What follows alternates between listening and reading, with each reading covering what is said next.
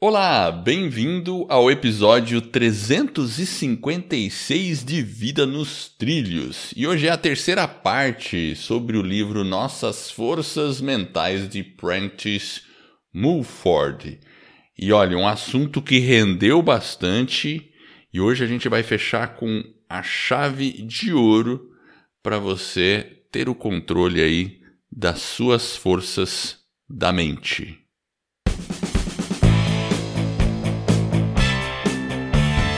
Meu nome é Edward Schmitz e Vida nos Trilhos é o podcast com a sua dose semanal de desenvolvimento pessoal, alta performance e controle mental. Aqui eu e o meu parceiro de podcast, o Jefferson Pérez, a gente destrincha as técnicas e os comportamentos que irão levar você rumo às suas metas e seus sonhos. E lembre-se, você é a média das cinco pessoas com as quais mais convive, então junte esse time para começar a semana em velocidade máxima rumo aos seus sonhos. E aí, meu caro Jefferson, vamos lá. Hoje a gente vai concluir com chave de ouro as forças mentais. E tudo tranquilo Será aí? que a gente vai concluir? Ah, hoje a gente termina. Faltam quatro, quatro pontos. Quatro De pontos. repente, a gente, se a gente se enrosca nelas, aí. Não sei, não, né? acho que não, né? Acho que não. Vamos tentar. Mas vamos lá, vamos tentar, hoje. vamos tentar. Beleza. Então assim, o epi... ó, se você não assistiu os dois últimos episódios, então vá lá, o Ouça. 352, o 354, dando uma rápida recapitulada. O 352 a gente falou sobre, logo no começo, Prentice Mulford fala sobre Deus, os mistérios dos sonos. Depois ele fala sobre a arte de esquecer. Aí depois ele fala sobre a formação do espírito. Aí na parte 2 a gente falou sobre a lei do triunfo, conservações de nossas forças, sobre contemplando os lírios dos campo, do campo, que é sobre a parte de não se preocupar com o dia de amanhã e tudo mais. E hoje a gente vai aí encerrar com quatro pontos, que é a arte de estudar, vantagem e desvantagem da associação, a escravidão do medo e o que são os dons do espírito. Então vamos lá. A arte de estudar. Jefferson, sério. Esse livrinho, quando eu dou uma lida, eu acho que o Prentice Mulford, quando eu, eu li, né? Ele tá um pouco à frente, bem à frente do tempo dele. Bem à frente. Porque coisas que ele fala ali no capítulo sobre a questão da educação, ele fala de eh, coisas assim que ela é muito mecânica, que ela é muito. ah, ele fala sobre a educação na época onde se enfoca muito a memorização e aquela mecanicidade da estu do estudo, sobre eh, as pessoas estudarem com muito estresse e a gente acaba sobrecarregando a memória. E isso me faz perceber que hoje em dia a gente também tem discussões sobre esse tipo de aprendizado, que é aquele aprendizado decoreba, que tem sido questionado muitas vezes.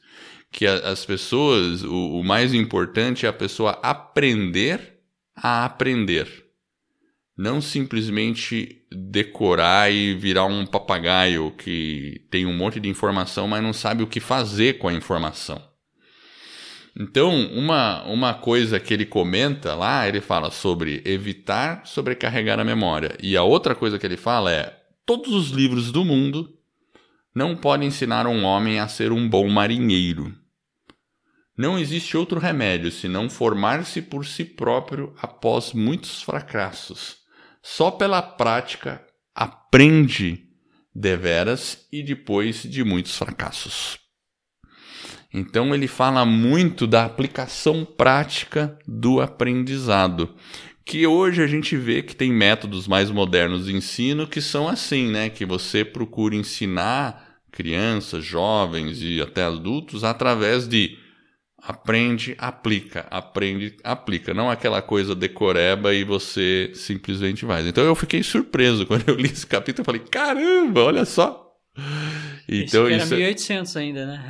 1800 e tralalá, né?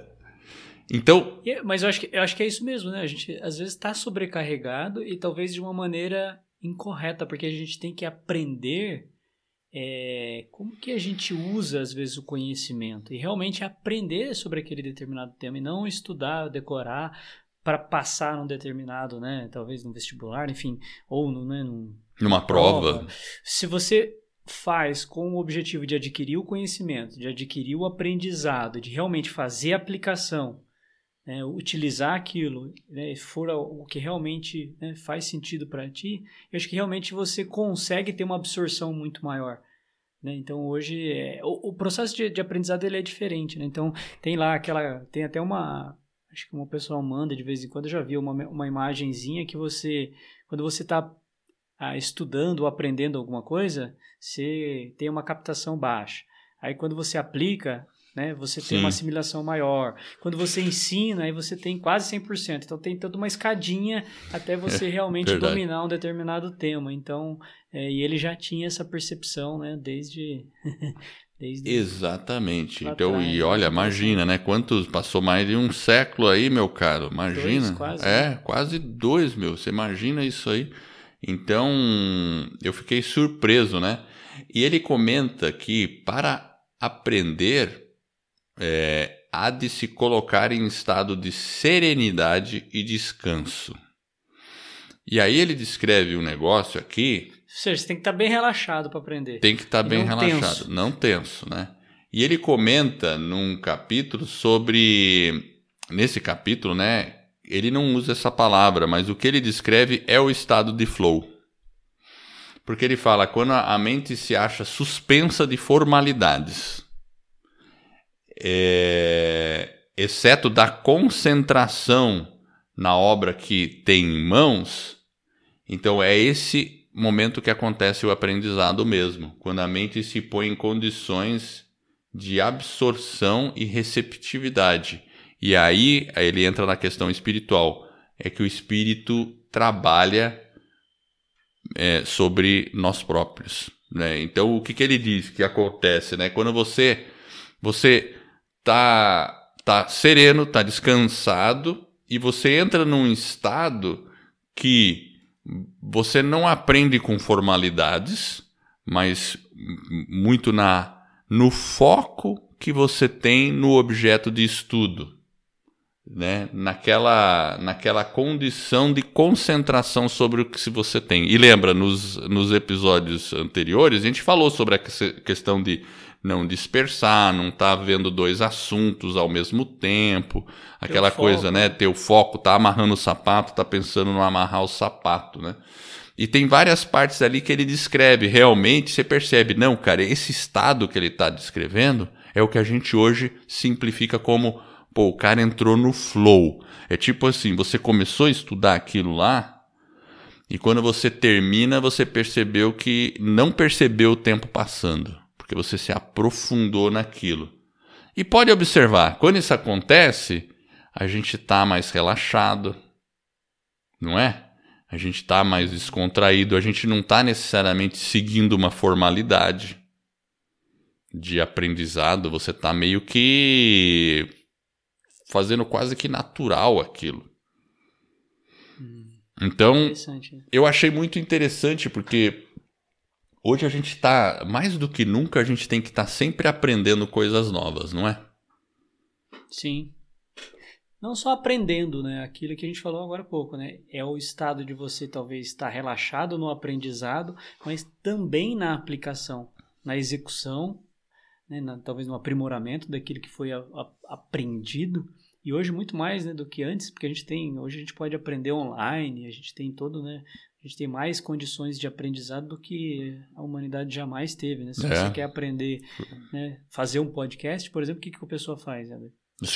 Se inscreve na escola do podcast e pode fazer agora, escola do podcast.com barra academia. Você vai ter a melhor comunidade de podcaster do Brasil e é uma comunidade com mentoria, então, inclusive, toda semana. Mas, enfim, é isso aí. Você tem que, é, numa sociedade que a gente exige cada vez mais porque ela se atualiza o tempo todo, a gente tem que estar tá constantemente reaprendendo. Você pega antigamente, a pessoa se formava numa profissão e ficava muito tempo naquela profissão e com aquele arsenal de conhecimentos bastavam para ela durante muito tempo na vida.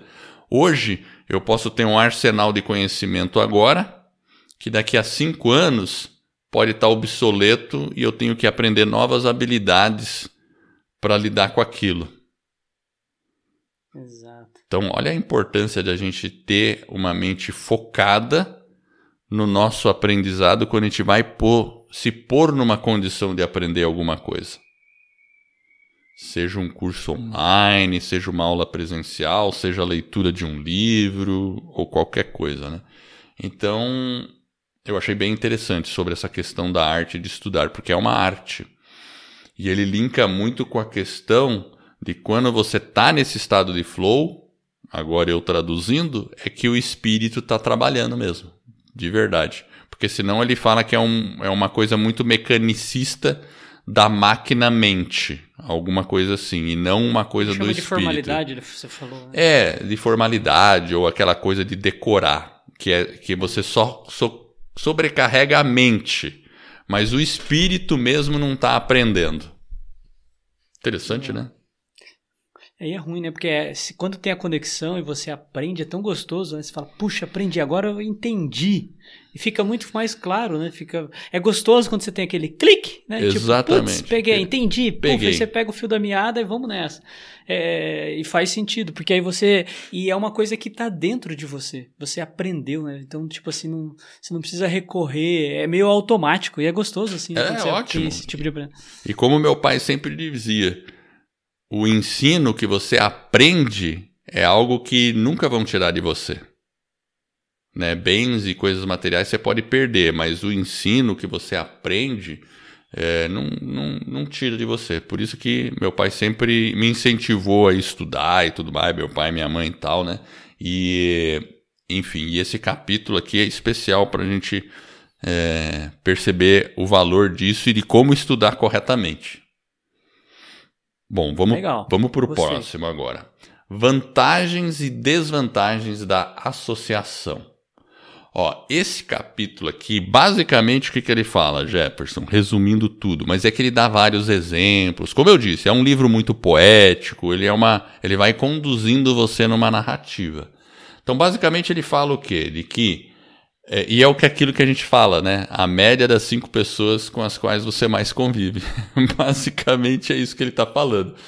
Porque dependendo de como você age, você vai atrair um tipo de pessoa para sua vida e para suas associações. Então, se você tem uma mente positiva, otimista, né, com pensamentos superiores, você atrai pessoas alinhadas com esse tipo de pensamento. Por outro lado, se você tem um pensamento positivo, eh, negativo, se você põe a culpa nos outros, no mundo, pelos seus infortúnios, se você vive com medo das coisas e você vai juntar pessoas que pensam mais ou menos dessa forma. E obviamente, quando você está cercado de pessoas positivas, você tem vantagens dessa associação. Quando você está reunido de pessoas negativas, você só tem desvantagens. Então, esse é o ponto que ele discute da vantagem e da desvantagem da associação. Ele fala que, obviamente, tem associações que não vale a pena você ter, né? Que você tem que tomar cuidado. Até às vezes para quem você trabalha, onde você trabalha, é, qual é o seu círculo de pessoas que. Ou, ou, ele usa muito o termo espíritos que convivem com você, né? Qual é o espírito da pessoa? Tem um espírito otimista, um espírito, né? Então, assim, claro, eu não digo para as pessoas, ah, tudo bem, mas é meu familiar, é meu parente, tudo bem, você não precisa afastar a pessoa de vez da sua vida, mas você pode é, controlar o convívio com essa pessoa.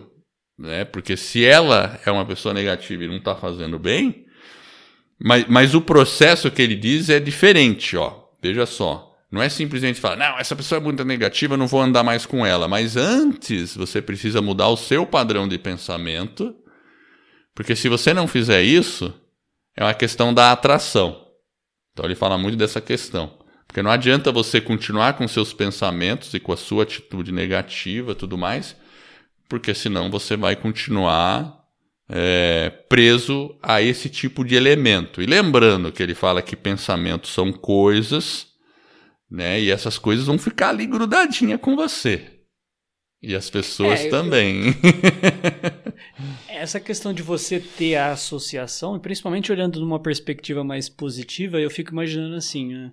É, se você tem, por exemplo, uma pessoa que está querendo prestar um, sei lá, um concurso para entrar né, num determinado cargo público.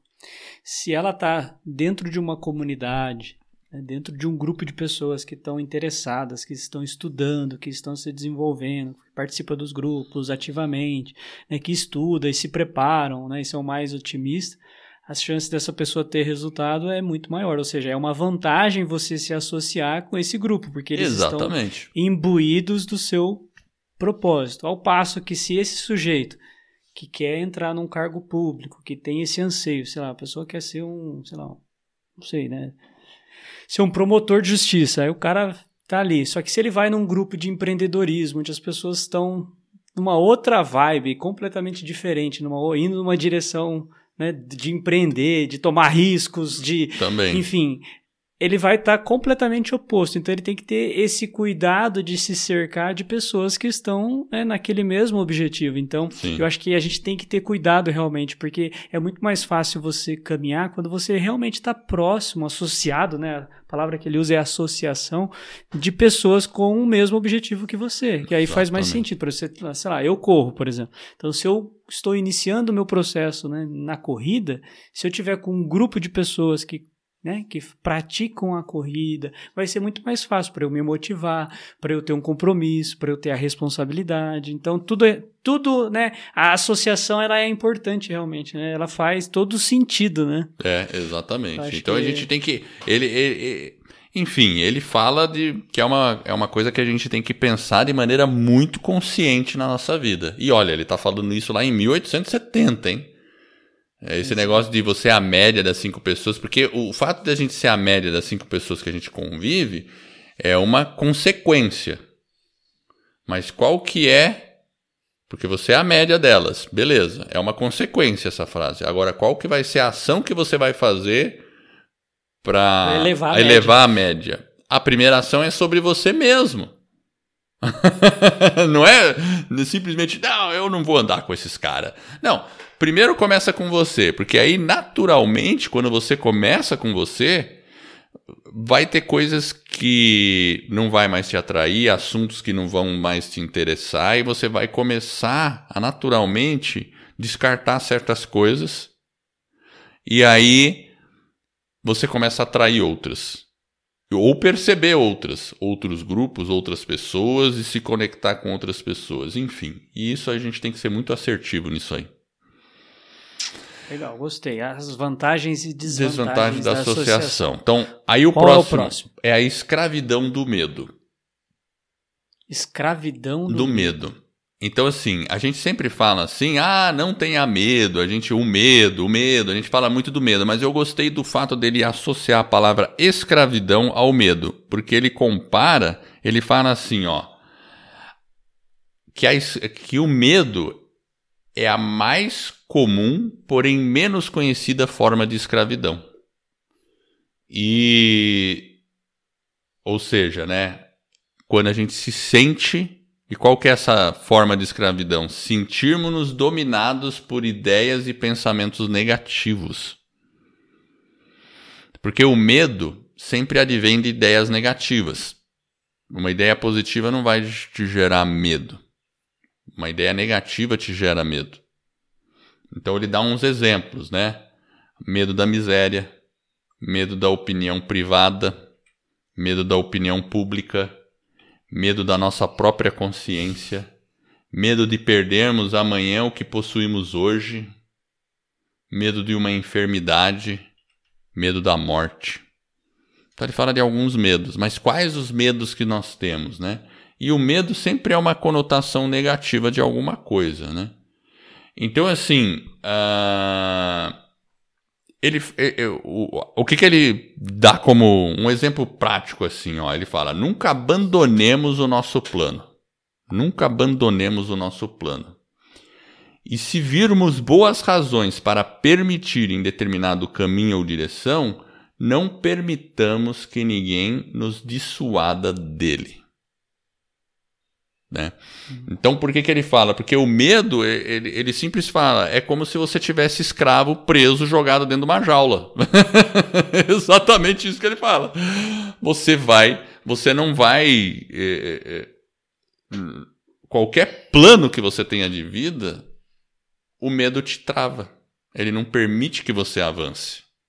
E, e o espírito não foi feito para ficar enclausurado mas ele veio para essa existência para se expressar.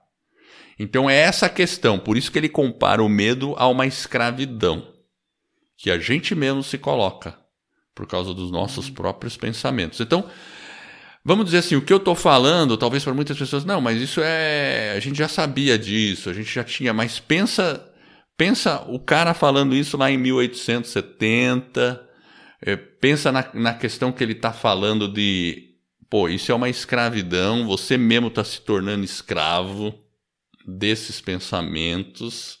Não é só, ah, eu tô com medo. Não. Tem que entender o motivo do seu medo. Será que eu vou continuar sendo escravo disso? É bastante é. reflexão que sai daí, viu? É, inclusive tem uma expressão, lembra daquele a gente teve um. O cara fala você vai lembrar quem que é o sujeito. Ele fala que a gente se coloca dentro de uma jaula, a gente fecha e joga a chave fora. Exatamente. A gente fica preso lá dentro, certo? Exatamente. E às vezes é isso, o medo é isso, né? É isso e às vezes, a gente, às vezes a gente se coloca naquela. E é, jogou a chave por fora. várias é, Por várias razões, né? A gente tem que saber e ter consciência e tentar, de, em certa medida, a gente dar alguns pequenos passos para que a gente consiga é, através desses passos, enfrentar o medo, porque é, é, um enfrentamento, né? E se eu não estiver enganado, alguém já falou, eu não cheguei a contar, mas dizem que na Bíblia tem lá, não tenhais medo 366 vezes, alguma coisa assim. Ou seja, é mais ou menos o número de dias que a gente tem no ano, né? Então, ou seja, é para você relembrar todos os dias, não tenhas medo, não tenhas medo. Né? Então, Jesus repetiu isso muitas vezes. Né? Então, imagina, né? Às vezes a gente fica preso e a gente mesmo se prende, né? É, é, engraçado, né? É muito louco. É muito louco. E assim, e a base é a mesma. A base para você resolver isso, você veja que coisa interessante, para você eliminar o medo. Não é eliminar o medo, né? Vamos, vamos entender. O medo ele existe. É você enfrentar o problema e avançar com ele. É o medo que paralisa, que te deixa encarcerado dentro da. E tem gente que. E às vezes a gente pega o medo, né? E fica amigo dele, namora com ele, dorme com ele, e, e aí você fica preso. E aí você realmente. Aí fica é, preso. é difícil, né? É aquele. A, a, gente. Muitas vezes você vai sentir aquele medo, aquele frio na barriga de fazer alguma coisa, mas você avança independente de, dele.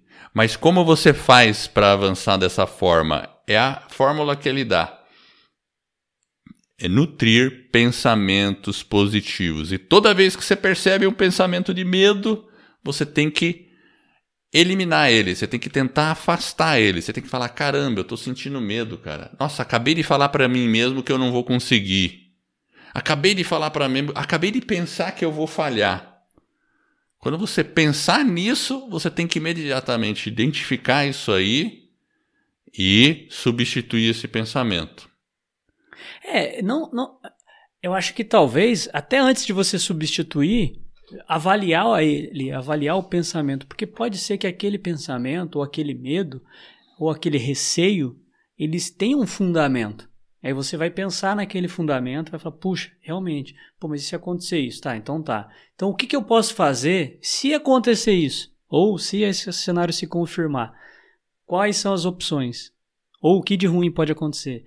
E quais são as opções? Ah, eu posso fazer isso, isso, isso, isso. Aí você começa a ficar mais tranquilo, Sim, você fala, não, beleza, claro. pode acontecer isso, legal. Opa, eu tenho que ser precavido, mas se acontecer isso, eu posso fazer isso, isso, isso ou isso. Pô, beleza, e não é tão ruim. Esse cenário não é ruim, esse aqui também não. Opa, esse aqui é um pouco ruim, mas eu tenho esse antes. Então você tem que pensar. É uma coisa que. Aí... Porque aí você fica mais tranquilo e talvez através dessa reflexão você tenha mais tranquilidade aí, aí você fala, não, eu sou corajoso. Não, talvez a pessoa pensou realmente nas consequências e assumiu aquele risco, porque muitas vezes faz parte da vida a gente assumir riscos também, é. né? Às vezes a pessoa fala, ah, mas eu não erro, né? Talvez, então, beleza, você não erra, ótimo que você não erra, mas a pessoa nunca toma risco, é, nunca exatamente. se arrisca, fica né, presa lá dentro da jaula, lá no conforto, na zoninha de... Aí realmente não tem não risco, né? É muito fácil, uma vida muito fácil. E o que você está falando é o fluxo de novas ideias que ele fala que a gente deve sempre colocar com pensamentos positivos, porque quando você sente medo e se retrai, você se virou escravo dele. Mas quando você sente medo e você faz o que você acabou de, de sugerir, Jefferson, é porque você está pensando positivamente sobre esse sentimento de medo que você sentiu. Aí você começa a pensar em opções, aí você cria um fluxo de novas ideias. E ele fala, e eu falei, eu foi no episódio no anterior que eu falo, o fluxo de novas ideias é o que faz a pessoa, acho que está no triunfo, né? Triunfar. É o constante fluxo de novas ideias que faz a pessoa triunfar, porque ela vai ser alimentada por pensamentos positivos. E novas ideias é justamente aquele negócio. O cara está empreendendo e ele fala: putz, como é que eu vou resolver aquilo? Não sei mas eu vou descobrir no meio do caminho. E, e, se lança e vai lá, ixi, agora surgiu outro problema, como é que eu vou resolver isso aqui? E vem um novo fluxo de novas ideias e segue o barco de novo. Olha que legal. Exatamente é, escravo, medo, é, enfim, é, é, tudo muito. Não tenhas medos. Siga adiante, Éder. Vamos lá, vamos avançar. Tem mais um ainda, não tem? Agora é a derradeira Ai, e para concluir esse, esse... mesmo e vai dar certo, viu? Vai dar certo. Antes, ó, você estava falando do. Ai, como que é o que a gente falou do anterior? É... Era associação e vantagem de associação. Não, no episódio anterior a gente falou do. Eram três, certo? Contemplando o lírio do campo, conservação campo... das forças e a lei do triunfo. A lei do triunfo. Isso, a lei do triunfo. Lembrei. Saiu ontem no. Eu vi no Instagram. Hum. Eles fizeram lá nos Estados Unidos um filme uh, sobre o livro do Napoleão Hill. Hum. Aquele Quem Pensa Enriquece lá Interessante. Eu achei interessante, né? Apareceu um trailer lá pra mim. Falei, e onde que é o filme que tá passando?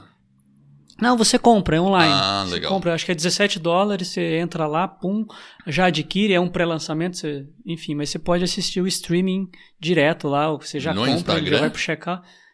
É, eu, ali apareceu uma propaganda, ah, né, um anúncio no Instagram. vendendo em algum lugar aí, alguma plataforma. É, né? Legal, legal, legal, vendo? legal. Eu achei interessante. Eu falei, poxa, olha, os caras fizeram um filme, ou seja, bem legal. Eu achei. Bem é o livro, né? Um resumo do livro. Aí mostra lá o. Acho que. É, o cara chegando na estação, dizendo que não tinha. É, quanto que era o ticket, porque na verdade ele estava indo visitar o Napoleão Hill, enfim, tem toda a história lá, quem lê o livro sabe, né? Pô, então, legal, enfim, depois eu quero... Eu achei legal. Legal. Mas eu não comprei, não. não, tudo bem. Bom, vamos à última derradeira aqui. O que são os dons do Espírito? Então, assim, é, eu vou resumir esse capítulo com, com uma citação dele, né? Porque ele faz, de novo, né? Todos os capítulos são várias reflexões. É, então, assim, ele fala assim, ó. É um dom do Espírito a forma que, ao obscurecer-se o horizonte da nossa existência, ao se apartarem de nós os amigos, ao perdermos os entes queridos, ao sentirmos-nos acossados por credores, humilhados, desrespeitados pela justiça dos homens, ou vendo as nossas empresas e negócios acabarem, mas na mente e no coração nos manter no estado mais tranquilo e estarmos tão satisfeitos e plácidos como quando tudo era sorridente em torno de nós. É possível? é possível. Olha que, olha que desafio. Olha, é um baita desafio. Imagina, o cara, assim, resumindo essa frase dele aqui, ó, quando tudo tá ruim, você consegue estar tão plácido e sorridente quando tudo estava bom?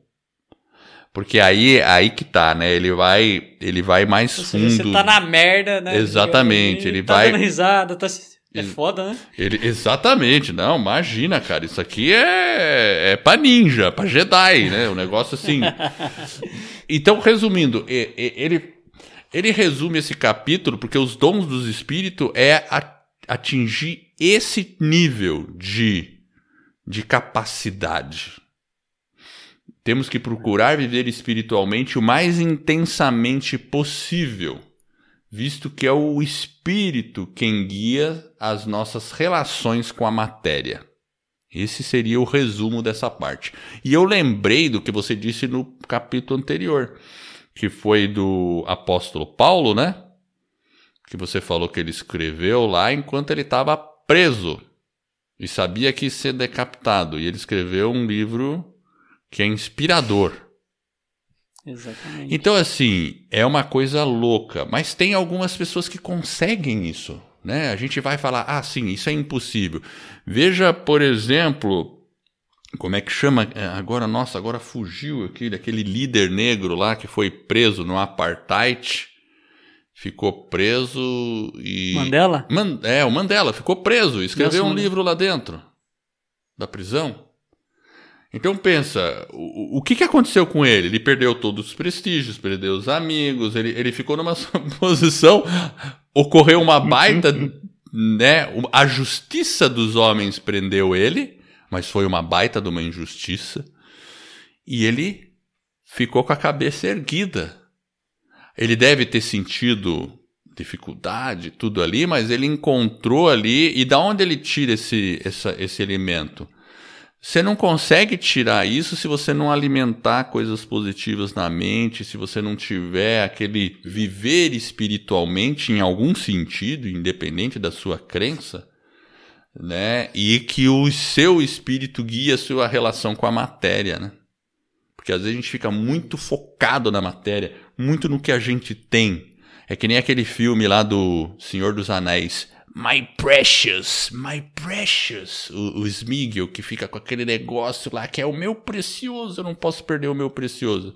Mas no frigir dos ovos, a gente vai todo dia, um dia, todos nós um dia a gente vai passar dessa existência. Então, qual que é o nosso precioso? Senão o próprio dom dos nossos espíritos. Então, esse é mais ou menos o, o eu, eu, falei, né? Era para fechar com chave de ouro e. Lembrei de Jó. Exatamente, dá para lembrar de Jó. de Jó. Dá para lembrar de Jó, né? Dá para lembrar de Jó. E a gente tem vários, assim, a gente tem vários exemplos humanos de pessoas que estavam na dificuldade e mesmo assim avançaram. A gente tem vários. Ah. Né, de pessoas que estão é, na dificuldade. Que, eu, então... eu penso que é, eu penso que é natural você ter uma certa angústia. Né? Claro. Em determinada medida, quando você está passando Total. por uma dificuldade.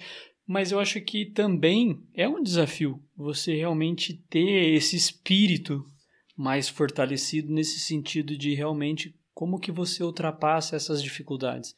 Ter essa quietude, então, é um, é um grande, é um belo de um desafio. E eu acho que à medida que a gente vai evoluindo e vai envelhecendo, digamos assim, a gente vai ficando mais né, experiente, vai adquirindo né, o próprio traqueiro. A vida vai nos forjando.